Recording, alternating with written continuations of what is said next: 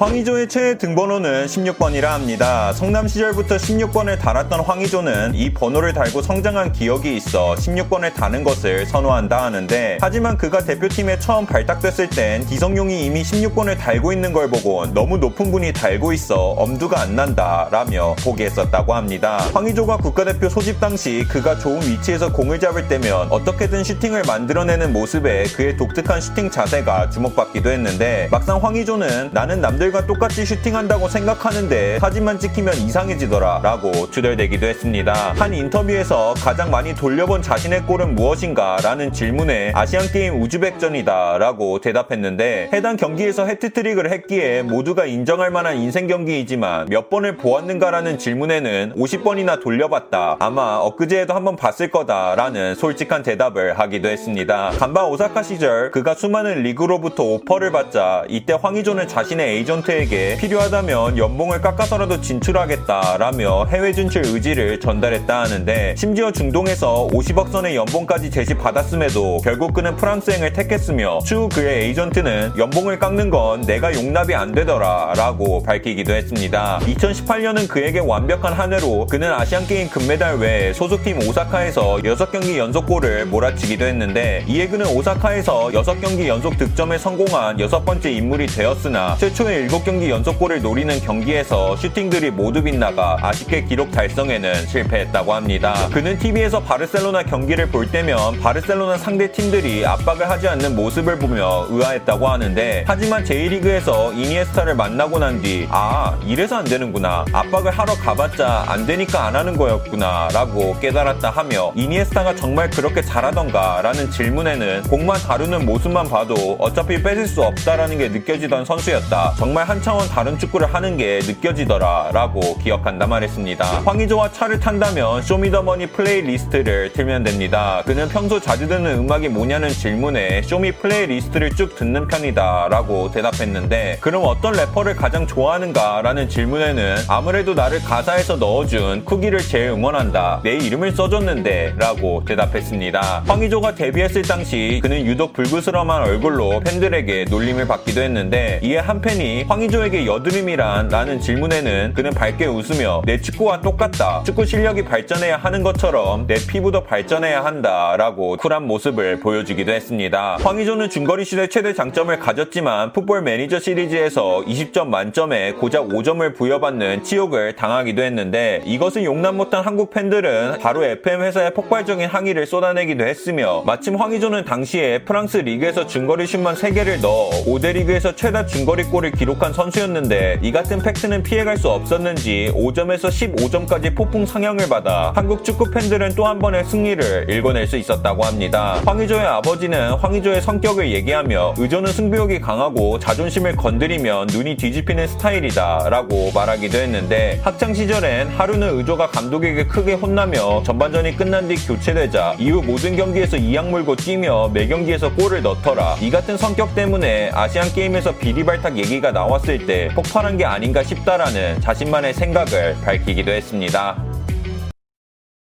끝!